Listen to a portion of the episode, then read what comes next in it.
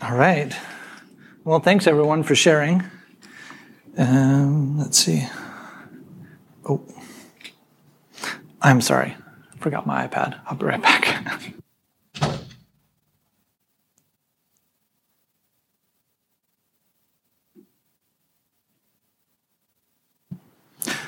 All right. Okay, we're back. Um, and my Bible is on the iPad. I have plenty of paper Bibles. Last time I cracked one open, I can't tell you. But I, so anyhow, um, so yeah, thanks everyone for sharing. And um, it was funny the uh, the passage on the uh, on the sheet wasn't the passage I intended, uh, the, the version I intended. And so Gio was reading like, wait, what? but uh, you know, sometimes that's good because it kind of jogs our brain and gets us thinking. You guys pulled out stuff that I thought is awesome. That uh, who knows, reading the like the NIV version, which we're pretty much all accustomed to, probably would have took us down a particular pathway, and we went other ways. And and uh, no, I thought it was awesome. So uh, this morning, um, you can see in your notes uh, the title of our message is How to Stand Firm in This Shifting World. And uh, I took a spin off of um, Pastor Stu's message last week, How to Be Courageous in an Uncertain World.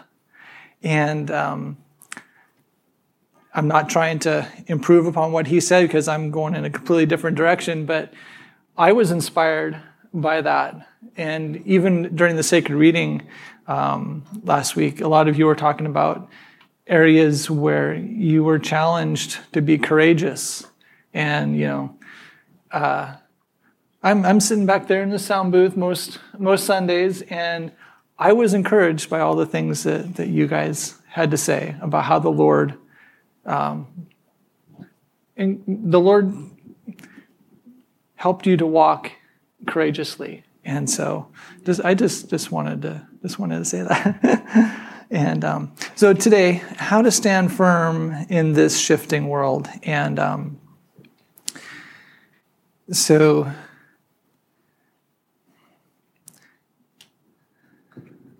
I'm usually not one to use um, what are these called again? Props. Props, yeah.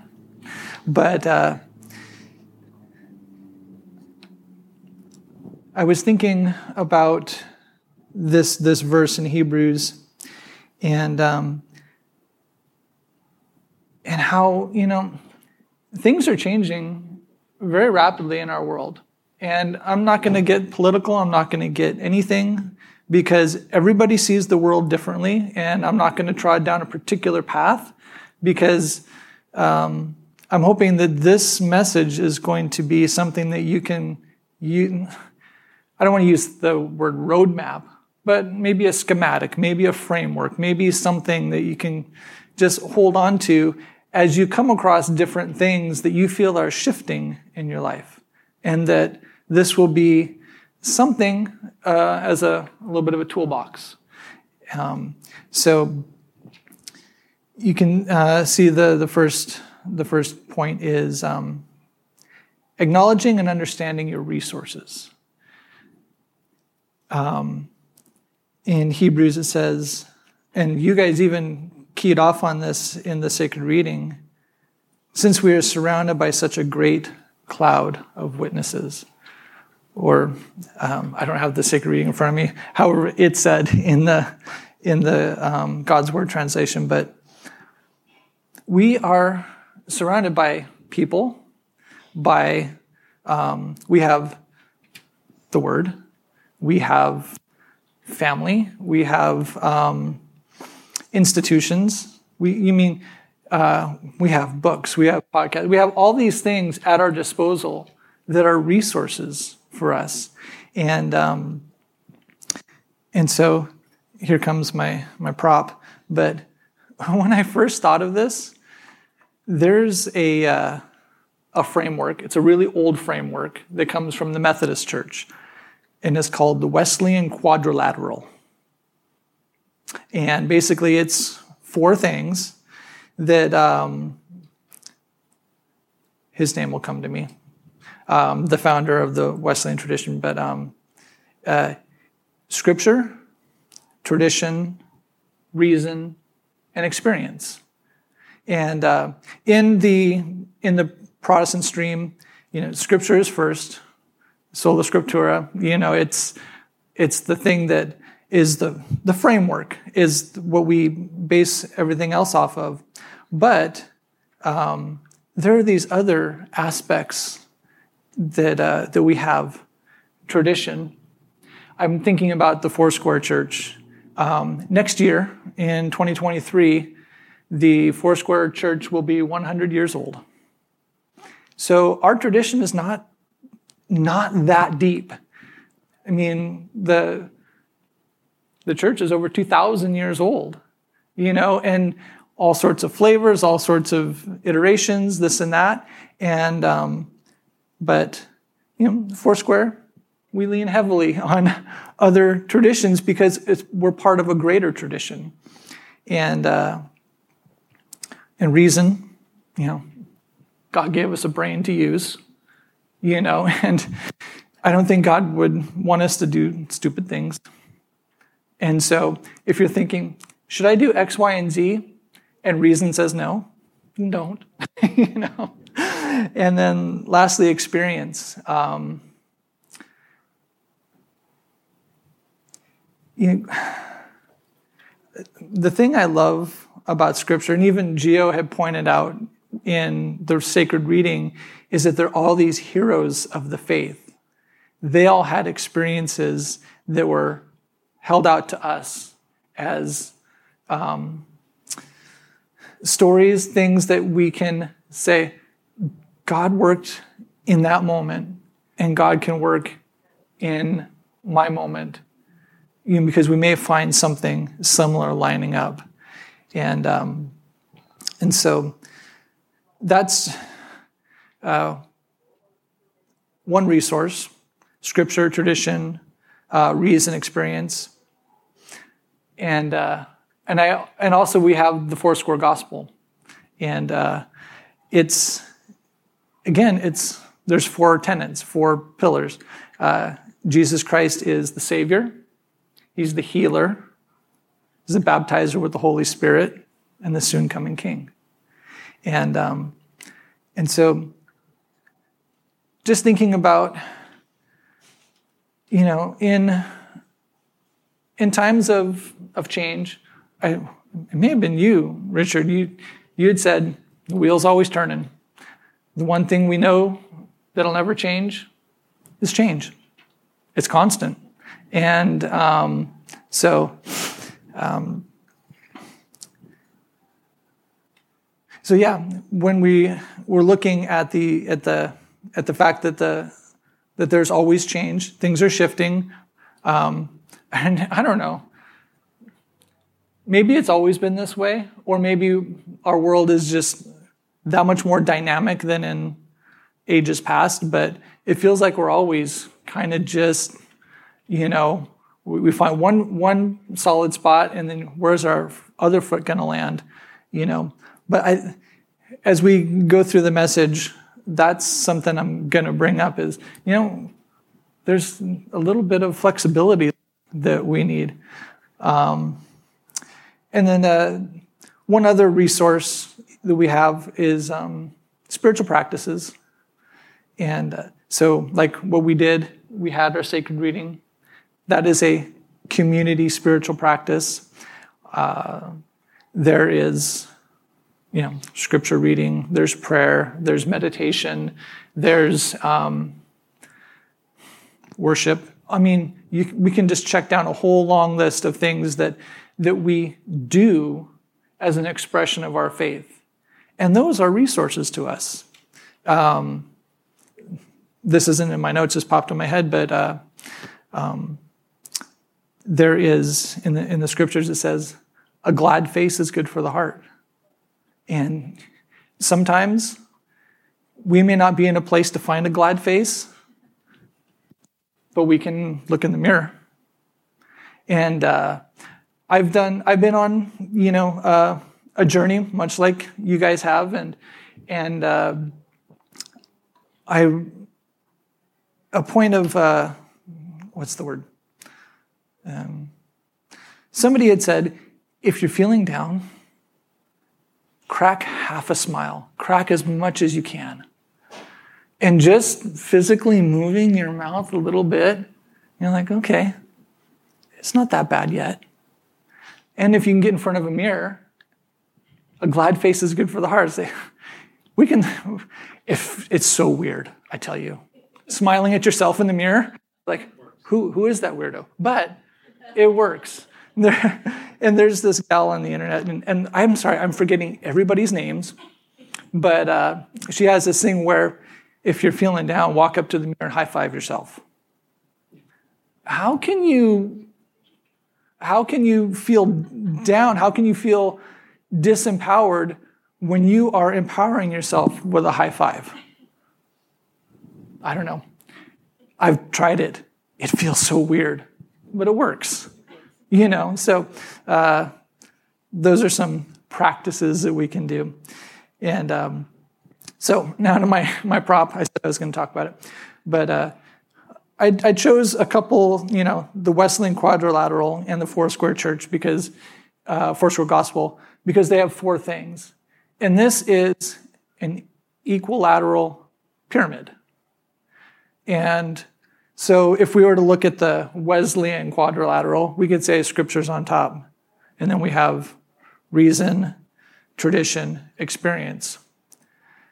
But say we're talking with somebody and we don't have our Bible in front of us, but somebody is sharing an experience of God's faithfulness, which pops up on top? Experience. It's still related to Scripture. It's still related to it. So there's this interplay of relationship that happens with these different resources. And um, same with uh, the Foursquare Gospel. Um, yeah, Jesus Christ the Savior. It's on top. But there are times we need healing. And so we call it, sorry, we call out to God. We, we ask somebody to pray for us. Jesus is still our Savior. But right now, we need Him as our healer. Or we are feeling dry and we need to remember Him as the one who fills us with the Holy Spirit. So that pops up. And um, so I, I say that to say that we have these resources, and it's, you know, like all examples, all illustrations, they they fall apart at some point. So understanding that, but there's there's a balance. We can we can rotate this. We can see that um, that there is an interplay and there's balance involved. But with balance, uh, sometimes one side is heavier than the other. And what do we do to maintain balance? This is basic geometry. We move the fulcrum to a point to where it's balanced again. And not that we have to stress about, oh, this, you know, like we're walking on eggshells to make sure it's all in balance, but we're going along with life and we're like, ooh, this needs some attention. We move the, the fulcrum a little bit to pay attention to this or that. And um, so flexibility is the key. And and so who was it? Oh, I think I think it was Dean was talking about um, in Hebrews. It says, "Let us throw off everything that hinders and the sin that so easily entangles." And that's where this, uh, this flexibility, knowing our resources, moving the fulcrum. Also, it's realizing, you know, there might be something in our life that's slowing us down, tripping us up, and having the flexibility and even the humility to say, okay, Lord, here's this. It's in between you and me.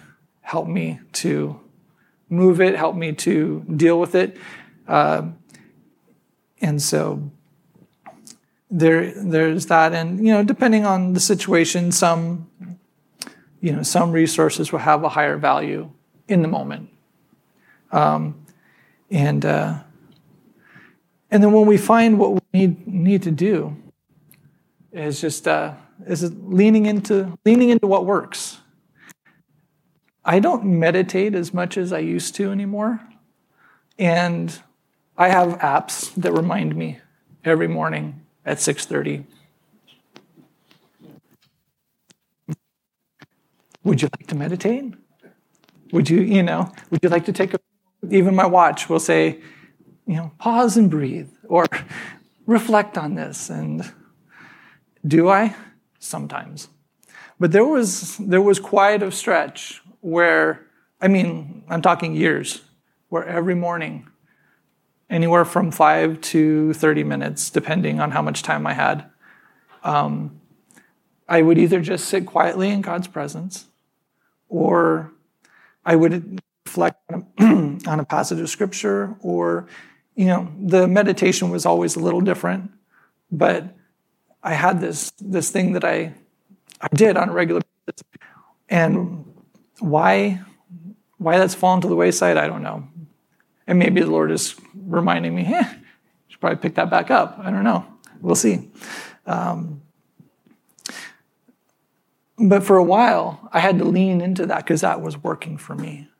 That was keeping, um, keeping my spirit in touch with, with Jesus. That was keeping, um, you know, that moment is keeping my anxiety down and keeping my depression from not going too low. And it was um, helping me to learn how to be present in the moment so I could stay connected to the people I love. And so it was a very valuable resource. And, you know, it's not, it's not attaining anything, it's the journey. And um, so I've, I just felt that during that time, it was helping me move down the journey in, in the way that I need to go. And so, um, you know, I'm, you know, that, that's fine. I was talking to, uh, talking to Kathy, my girlfriend. I'm like, hopefully I, I don't go too long. And I realize I've pretty much blown through my message, but we're going to take communion today. So I, I'm going to hold a little bit of time for us to do that. And if there's time afterwards, then maybe we can pray for one another or, or just go have lunch. Just enjoy uh, being together. But um, in, in Hebrews, it says,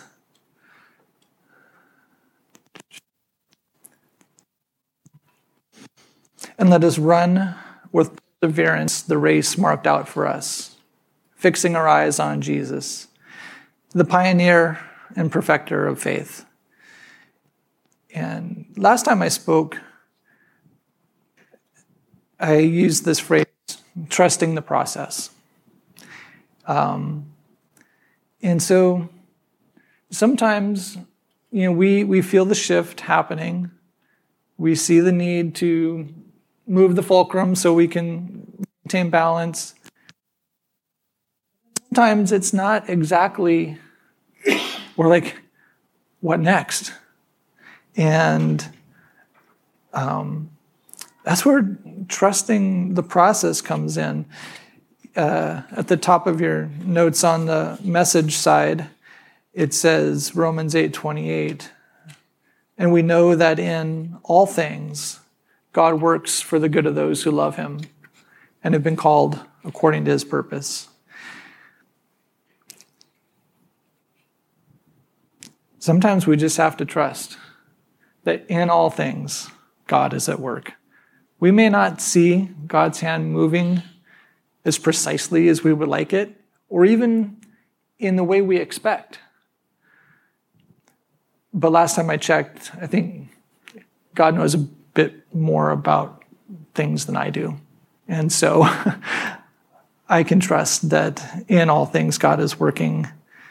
And um, and again, somebody else this morning keyed in onto fixing our eyes on Jesus. I think that was you, Richard, right? Maybe. I don't know. Um, And when we're in the process, uh, sometimes we just need a focal point. And what better focal point than, than Jesus? Um, oh, this was funny. Uh, yesterday, I was uh, driving with my kids, and Lillian is 12. She's my youngest, she's 12. Blowing my mind still. And uh, she can finally sit in the front seat next to me. And she's like, Dad, can you teach me how to drive? And I'm like, Yeah, eventually. She goes, No, I mean, like, she goes, I've got four years. We can learn. And I'm like, yeah. So I just started talking to her about how I'm driving and how I do this and that. And um, Salem, my youngest son, who's 14, he's in the back and, and he's chiming in as well. And it was fun, but uh, we were talking about how we stay in the lane, you know. Um, and I remember when I first got my license, I maybe it was just my permit. I'm driving with my dad, and uh, and when I was younger, my dad would just he wouldn't spend more than $500 on a car. And it was usually some big land yacht, you know. And we would be, and I mean, those who are my age and a little older, who've driven those older cars, you know how they just kind of float on the road? You're, you're trying and they're just, they have a mind of their own. And I'm like, Dad, how do I stay? And he's like, Well, don't look at the lines. Because I was doing that. I'm like, he, he's like, this corner kind of on the middle line, this corner kind of on the outside line, or no, I mean the middle of the hood on the, and I'm like, okay, I'm doing that. And he's like, don't. Look ahead, like four or five car lengths, even further, and just feel the road. So sometimes when we're stressing about trying to keep everything in balance, trying to stay in the lane, sometimes we need to have find a focal point. And, and so in this passage, fix our eyes on Jesus.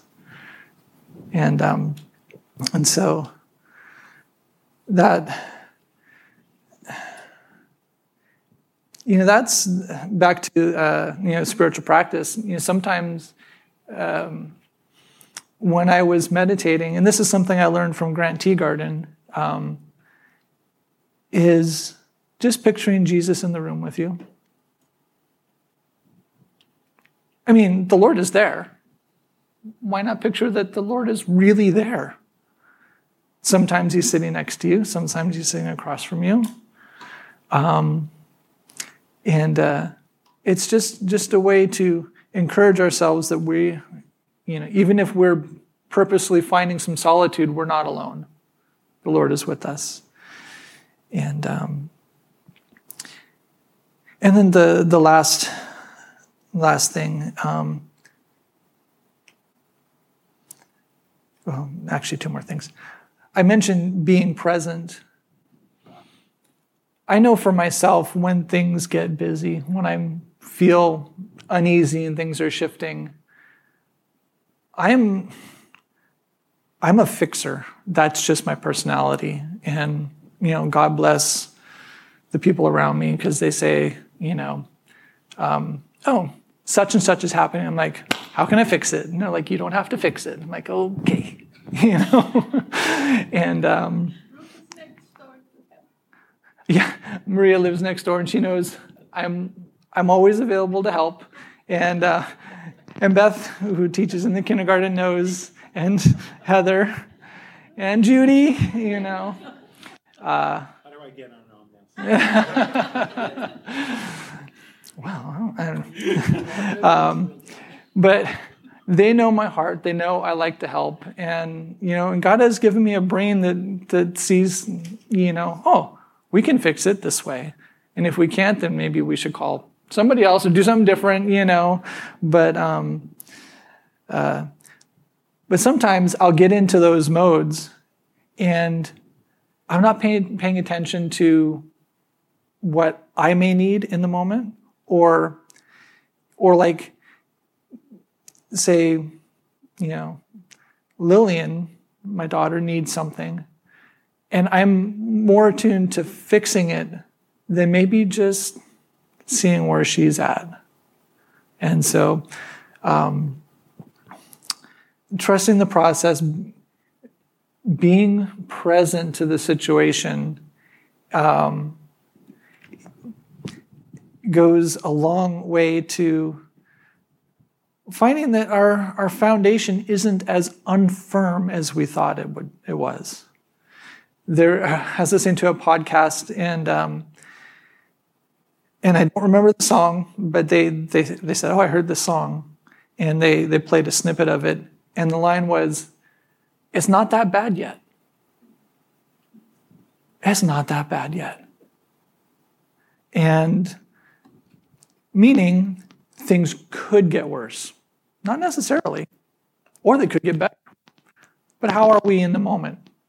We could feel stress, but you know, we have the resources at our disposal, either in people, in practices, in whatnot, to help ourselves or help one another. Maybe, maybe you're on the other side and somebody is having a hard time and you end up being a resource for them.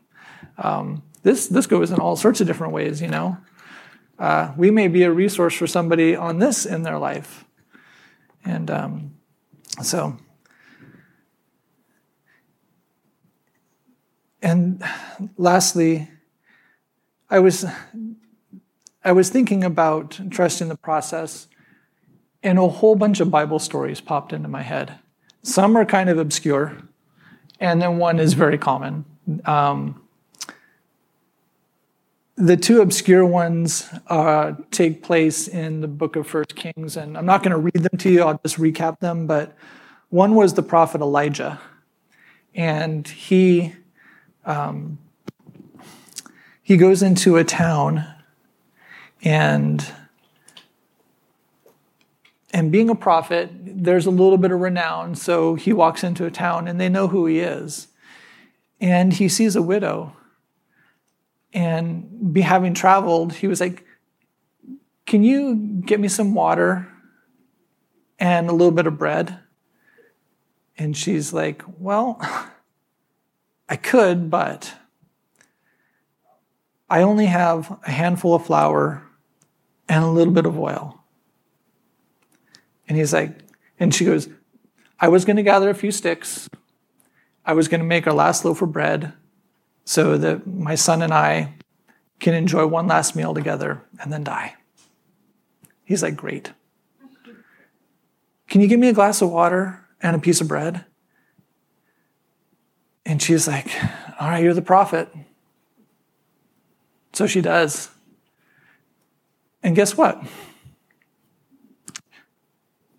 The flour didn't run out, and the oil didn't run out, and not only did they have enough, but he stayed with her.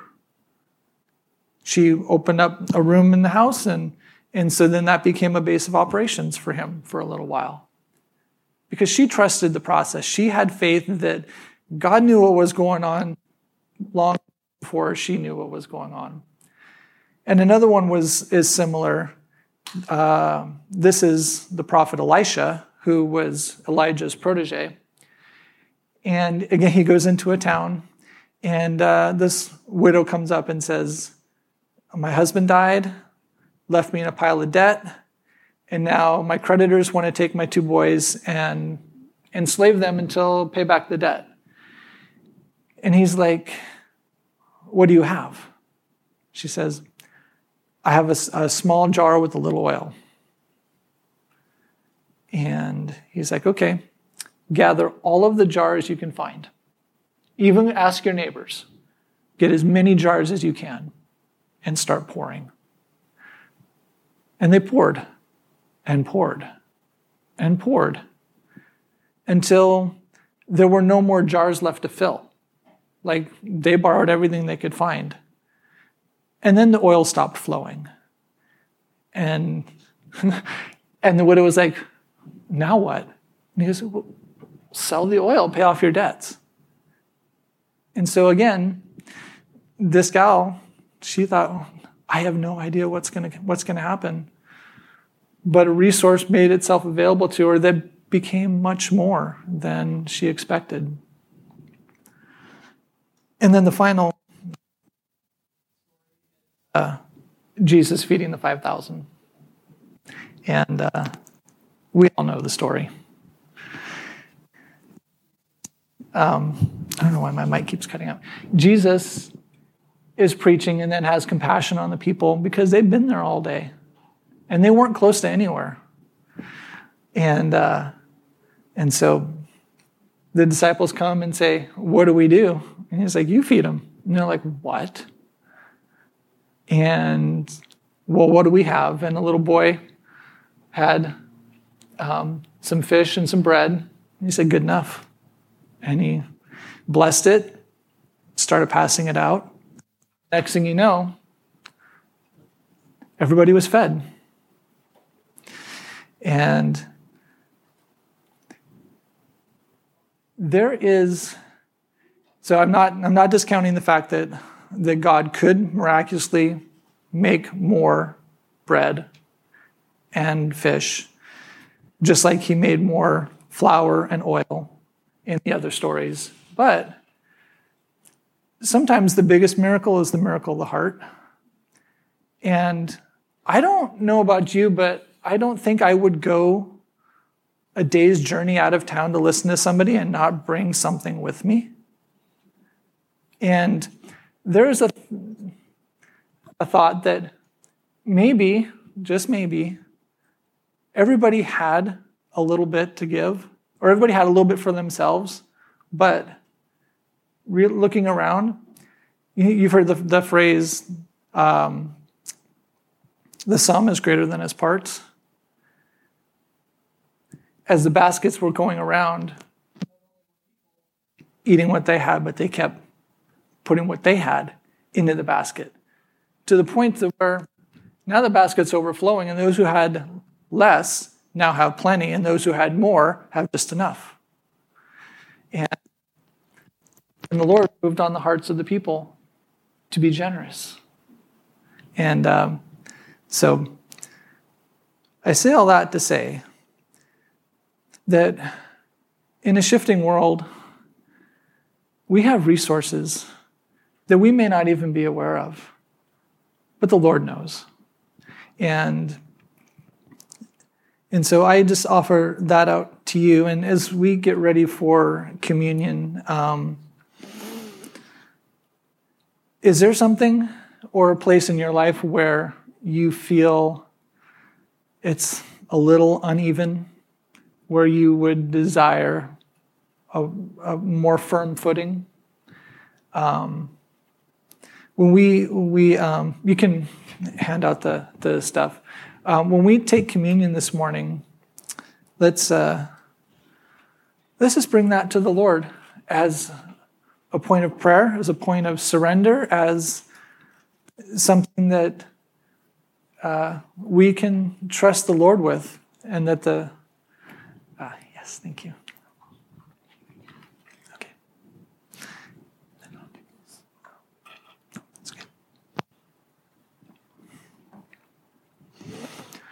um, yeah, we can bring something to the Lord in, in our time of communion.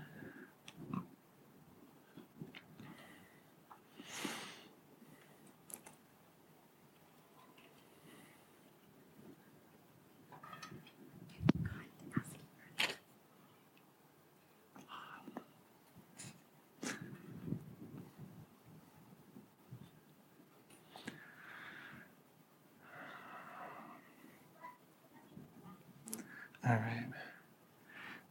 Do we all have? Oh, we're almost there. Almost there. Dean, can I get a, a juice, please? it's all good. Thank you.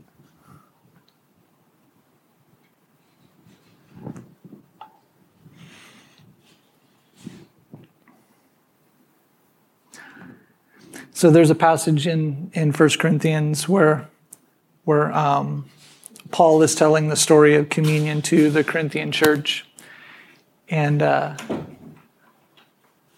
and I'm not going to use that one today because in one chapter, excuse me, one chapter prior, he's talking about um, something different, but then he has this phrase. My goodness, my voice. He says, when we take communion, when we eat the bread together, it is as if doing this together in unity is as, as if the bread that's been broken is now brought together into one loaf. And so we have, as we read, we're surrounded by a great cloud of witnesses. We are surrounded by friends, by family, and by so much.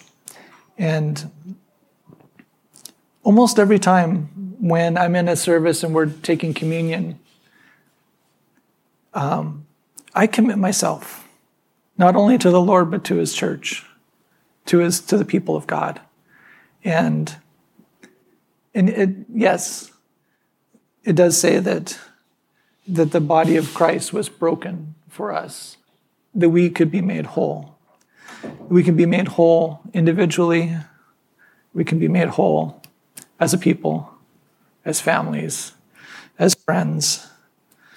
And, um, and so as we take this bread this morning, my prayer is that the Lord would lead us in ways of unity, lead us in ways of, of wholeness and healing in, in our, our community. So thank you, Jesus.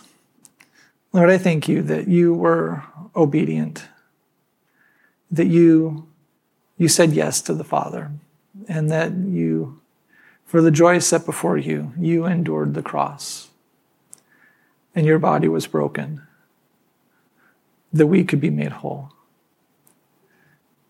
And it, even as it says in, in the uh, Old Testament, that by your stripes we are healed. And Lord, healing comes in many, many ways. And so, Lord, as we take this bread this morning, Lord, we thank you that you have promised us wholeness and healing. In Jesus' name.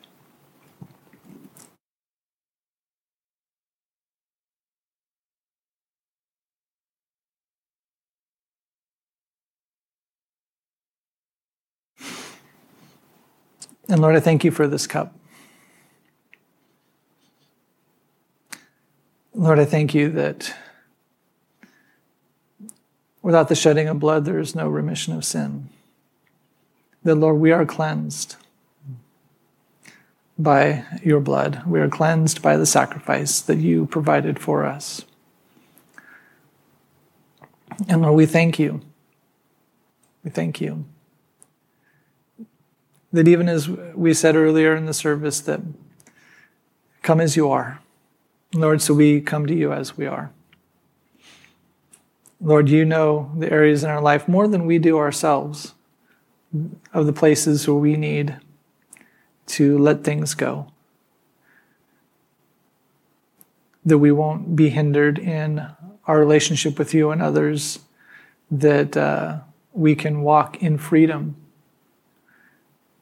because you have forgiven us, you have cleansed us, and you have made us to be able to stand in your presence. So, Lord, I thank you for your, your blood that was shed for us. In Jesus' name.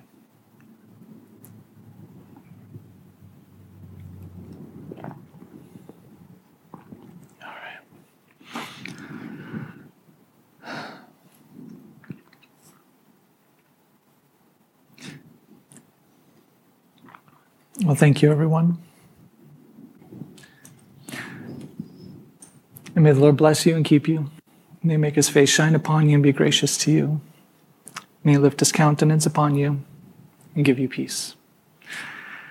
All right, guys. Well, uh, we have food out there. Um, Cesar has made us lunch, so let's all gather out there and and just continue on. And those who join us online, thank you, and uh, God bless. All right. God bless. Bye.